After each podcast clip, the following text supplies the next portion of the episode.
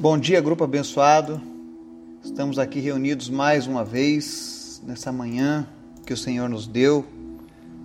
Mais um dia, terça-feira, 18 de agosto de 2020.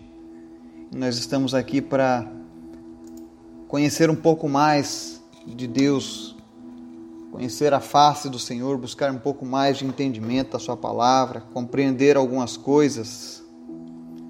E é um momento especial que eu tenho nesse meu dia, pois é um momento no qual a gente compartilha a palavra de Deus. E isso é motivo de muita alegria. Hoje, especialmente, nós temos muitos motivos para nos alegrar.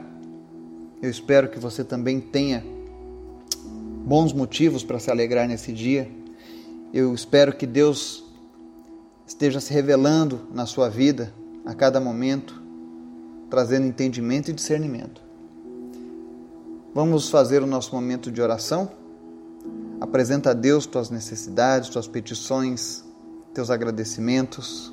Ore pelas pessoas que fazem parte deste grupo, por aqueles que estão ouvindo essa mensagem, pela minha vida, pela minha família, pela família de cada um de nós. Amém?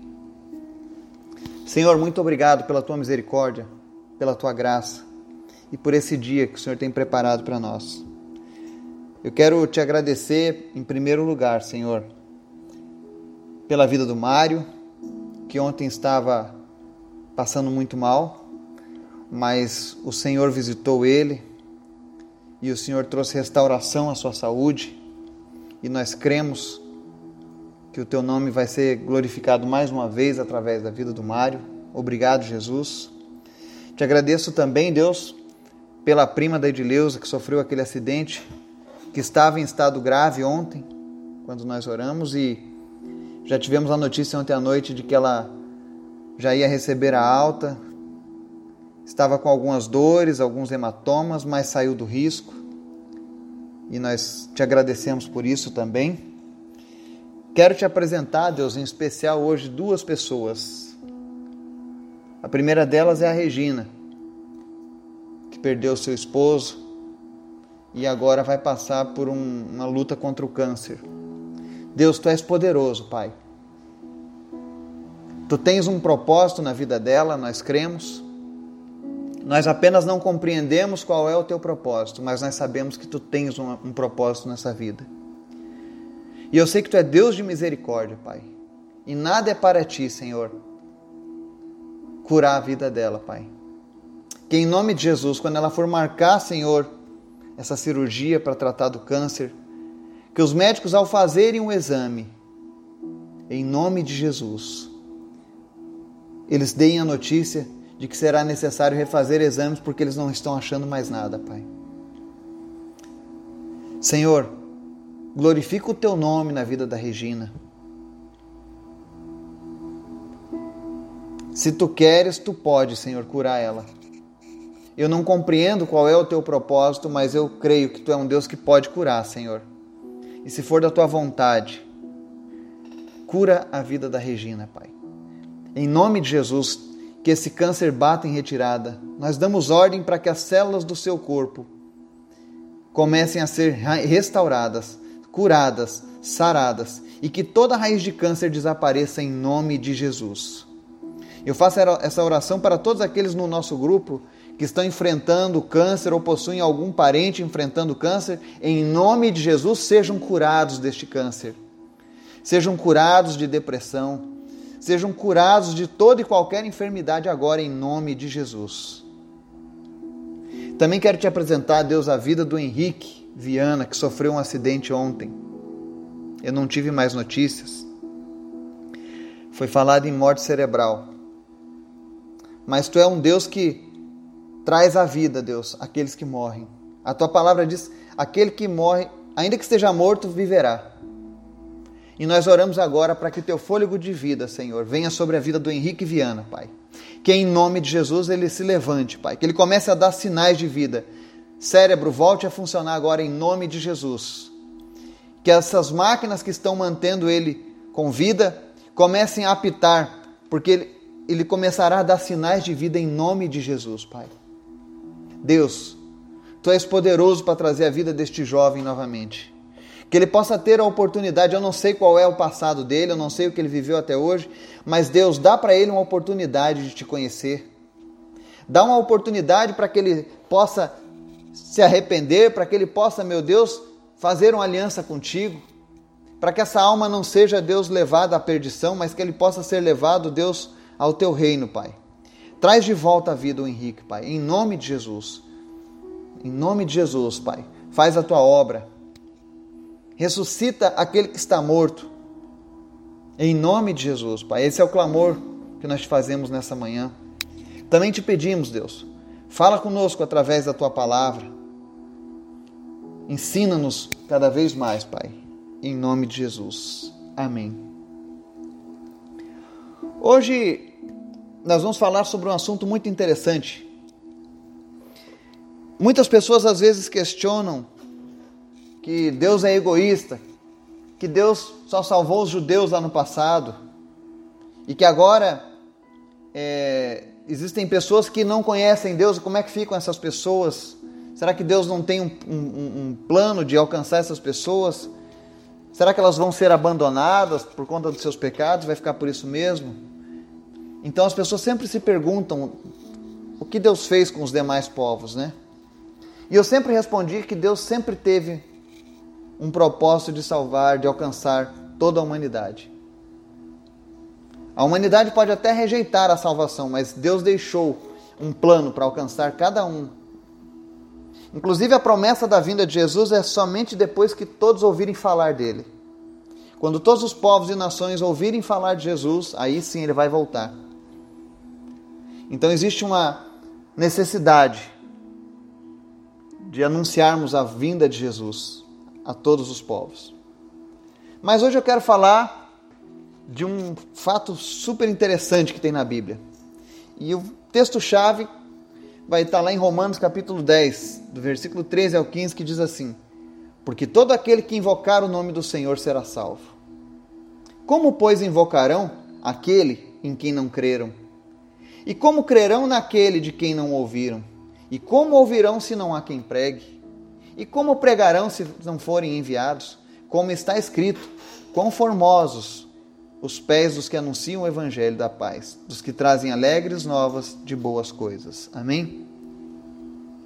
Hoje nós vamos aprender aqui sobre essa responsabilidade de anunciar Deus para todos os povos e nações. E eu quero trazer um exemplo que está lá no livro de Atos, versículos 16 a 31 do capítulo 17, diz assim: Enquanto Paulo os esperava em Atenas, seu espírito se comovia em si mesmo, vendo a cidade tão entregue à idolatria, de sorte que disputava na sinagoga com os judeus e religiosos, e todos os dias na praça com os que se apresentavam. E alguns dos filósofos epicureus e estoicos contendiam com ele, e uns diziam: Que quer dizer este paroleiro? E outros: Parece que é pregador de deuses estranhos, porque lhes anunciava Jesus e a ressurreição. E tomando, levaram-o ao Areópago, dizendo: Podemos nós saber que nova doutrina é essa que falas? Pois todos os atenienses e estrangeiros residentes de nenhuma outra coisa se ocupavam, senão de dizer e ouvir alguma novidade. E estando Paulo no meio do Areópago, disse: Homens atenienses, em tudo vos vejo um tanto supersticiosos, porque passando eu e vendo os vossos santuários, achei também um altar em que estava escrito ao Deus desconhecido.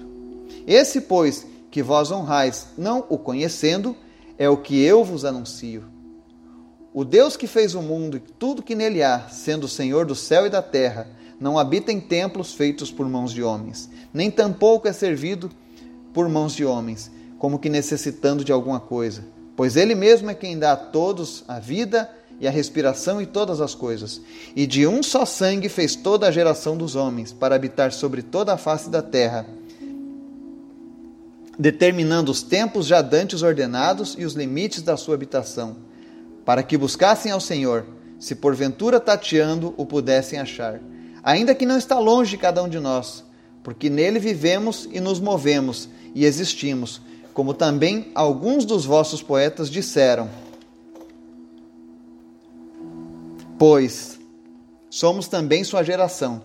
Sendo nós, pois, geração de Deus, não havemos de cuidar que divindade seja semelhante ao ouro ou à prata, ou à pedra esculpida por artifício e imaginação dos homens.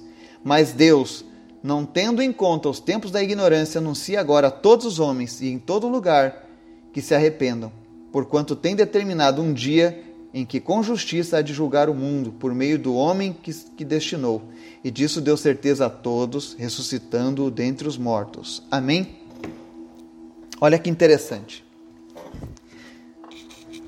Hoje nós vamos aprender algo muito importante sobre a revelação de Deus a outras culturas. E essa passagem, ela dá um exemplo brilhante sobre isso. Nós vemos um relato de que Paulo estava na cidade de Atenas. E assim que ele chega naquela cidade, ele começa a se sentir incomodado, ele se comove, vendo aquela cidade entregue a tanta idolatria. Para você se situar um pouco, Atenas já foi considerada a capital mundial da idolatria. Principalmente naquela época, tinham mais de 30 mil deuses diferentes. Existia um dizer em Atenas que falava o seguinte: quando se tira uma pedra da pedreira, outro deus é trazido para Atenas. Ou seja, era uma cidade extremamente idólatra. Tá? E o que, que acontece? Quando Paulo começa a anunciar o evangelho àquela cidade, ele não estava tendo muito sucesso. Porque imagine só, uma cidade com tantos deuses, Paulo apenas estava trazendo mais um. Então as pessoas não deram muito crédito. Mas como os, os atenienses eram curiosos, adoravam novidades, né, eles pegaram e levaram Paulo até o Areópago, que era um templo de adoração a Ares. E lá naquele Areópago existiam vários altares dedicados a muitos deuses. E Paulo era um homem sempre movido pelo Espírito Santo e era um homem muito sábio. Quando ele chegou lá e viu que cada homem defendia seu Deus, sua divindade, ele olhou e viu todos os espaços ocupados, mas apenas um estava vazio. Então ele chega diante de um altar que dizia ao Deus desconhecido. E ali diante daquele altar do Deus desconhecido, que ninguém defendia, que ninguém contava história, Paulo então começa a anunciar o evangelho, começa a falar sobre Jesus Cristo, começa a falar sobre a soberania de Deus, sobre a sua a sua habilidade em comandar as coisas, em controlar tudo. Fala sobre a ressurreição de Cristo. Fala sobre tudo ter sido criado por ele. E ele fala que Deus sempre esteve próximo dos atenienses e de todos os homens. Então, Paulo vai lá e anuncia a salvação àquele povo. Aquele povo era um povo distante da promessa. Mas havia chegado salvação para o povo de Atenas. Mas agora eu queria falar um pouco sobre o Deus desconhecido. Talvez você esteja se perguntando é, é, como foi que surgia aquela dizer altar ao Deus desconhecido? E é isso que eu quero compartilhar com vocês hoje. Né? 600 anos mais ou menos antes de Paulo chegar na, na cidade de Atenas, aquela cidade estava sofrendo por uma praga. E muitas pessoas estavam morrendo, adoecendo, a cidade estava um caos. E o oráculo daquela cidade, ou seja, o oráculo era, era o, conjunto de sacerdotes, digamos assim, dos gregos, da cultura grega. Né? Eles eram os, os, sábios daquela cidade, os que comandavam a vida espiritual daquele povo. Os oráculos então começaram a buscar uma forma de aplacar aquela praga. Tá? E então eles começaram a oferecer sacrifícios a todos os deuses. Imaginem só, cerca de 30 mil deuses tinham naquela época, naquela cidade. Então eles começaram a oferecer sacrifícios para cada um daqueles deuses, para aplacar aquela praga. E aconteceu que, após eles fazerem todos aqueles sacrifícios, nada havia mudado. continuavam a morrer as pessoas de maneira de origem desconhecida. O pânico tomava conta da população e se ajuntavam cada vez mais corpos nas ruas. Até que então uma das pessoas do oráculo falou: Rapaz, não há jeito entre nós. Mas pode ser que haja alguma divindade que, que esteja passando batido, ou seja, a gente ofereceu para todos, mas deve ter algum Deus que seja mais poderoso do que eles e a gente está ignorando. Mas como nós vamos saber quem é esse Deus? Então eles ficaram sabendo que existia um homem na ilha de Creta chamado Epimênides. E esse homem era um sábio, era um grande observador, um homem muito culto. E eles buscaram Epimênides para descobrir quem era esse, esse Deus desconhecido, porque para saber se existia algum outro Deus fora do panteão grego. E quando a gente fala do panteão grego, tá? É importante ressaltar que a origem dos padroeiros, né? Nós vemos muito na nossa cultura aqui no Brasil, padroeiro dos caminhoneiros, padroeiro do casamento, padroeiro dos namorados, padroeiro dos solteiros, padroeiro do ferreiro, padroeiro disso, padroeiro daquilo. Essa origem do padroeiro, ela vem lá da Grécia antiga, principalmente Atenas, porque os gregos eles tinham uma divindade para cada situação do cotidiano, para cada, para cada atividade, para cada tipo de pessoa, para cada tipo de família. E quando houve aquela praga, Cada um se apegou ao seu padroeiro, à sua divindade, a seu Deus. Fizeram ofertas de sacrifício para ver se o seu Deus, a sua divindade, faria alguma coisa. E nada mudava. Então, quando Epamênides chega, né, ele começa a indagar. Ele falou: Olha, é, vocês tentaram tudo, mas é provável que exija, exista um Deus desconhecido.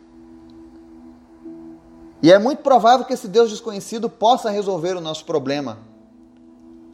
Afinal, é, já tentamos de tudo, então vamos tentar descobrir agora quem é esse Deus. E para fazer isso, eu vou fazer um pedido. Então ele pediu que os anciões da cidade trouxessem para eles ovelhas brancas e pretas em jejum, ou seja, famintas. Ele falou: olha, peguem as ovelhas e assim que elas terminarem de pastar durante o período da tarde, eu quero que vocês prendam elas e deixem a noite inteira sem comer nada e me tragam elas ao amanhecer. E tragam também um grupo de pedreiros e muita argamassa. E aí o que, que aconteceu? No outro dia, quando amanheceu, todo mundo da cidade foi lá ver o que, que, que o Epimênides queria fazer com aquelas ovelhas, como é que ele ia descobrir um Deus que não, que não era conhecido usando ovelhas. Então Epimênides vai chama o povo, traz as ovelhas e diz: Agora vou fazer o seguinte: essas ovelhas estão famintas.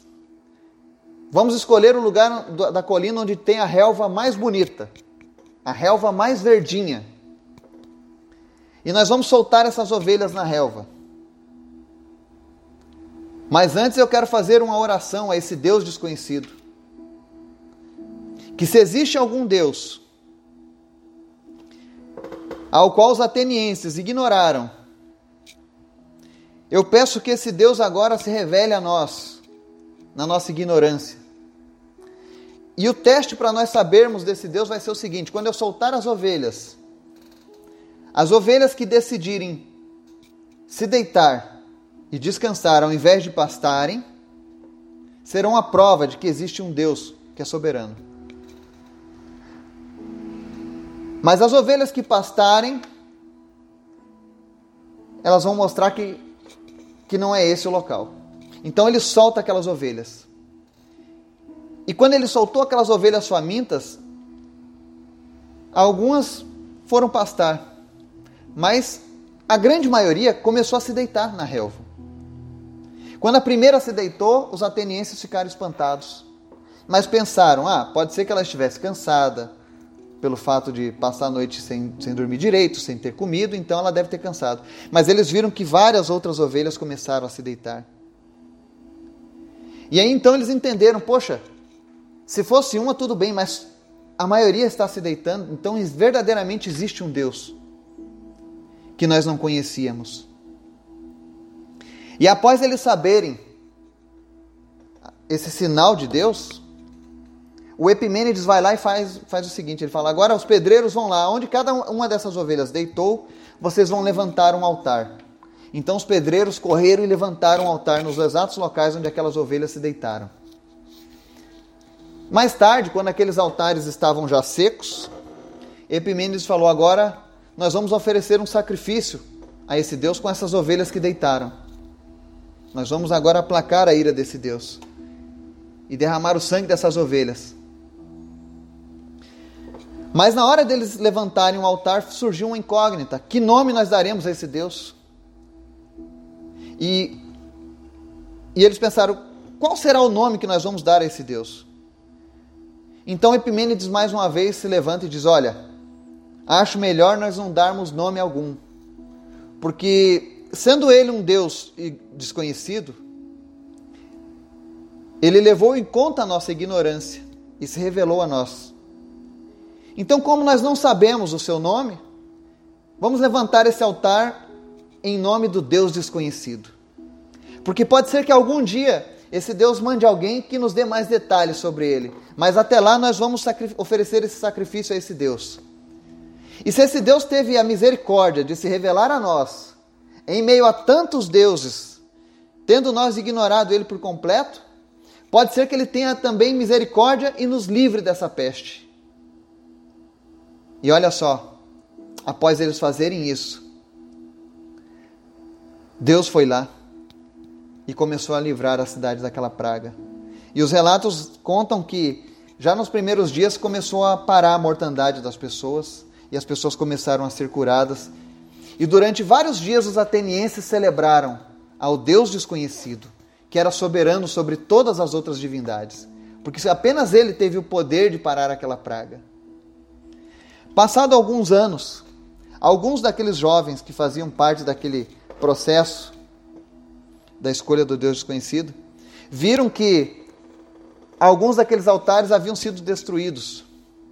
Mas eles, já velhos, ainda se lembravam que um dia o povo ateniense foi salvo pelo Deus desconhecido e eles foram lá e pediram para que o governo de Atenas colocasse como instituto perpétuo a conservação do altar ao Deus desconhecido, pois aquele Deus havia salvo Atenas.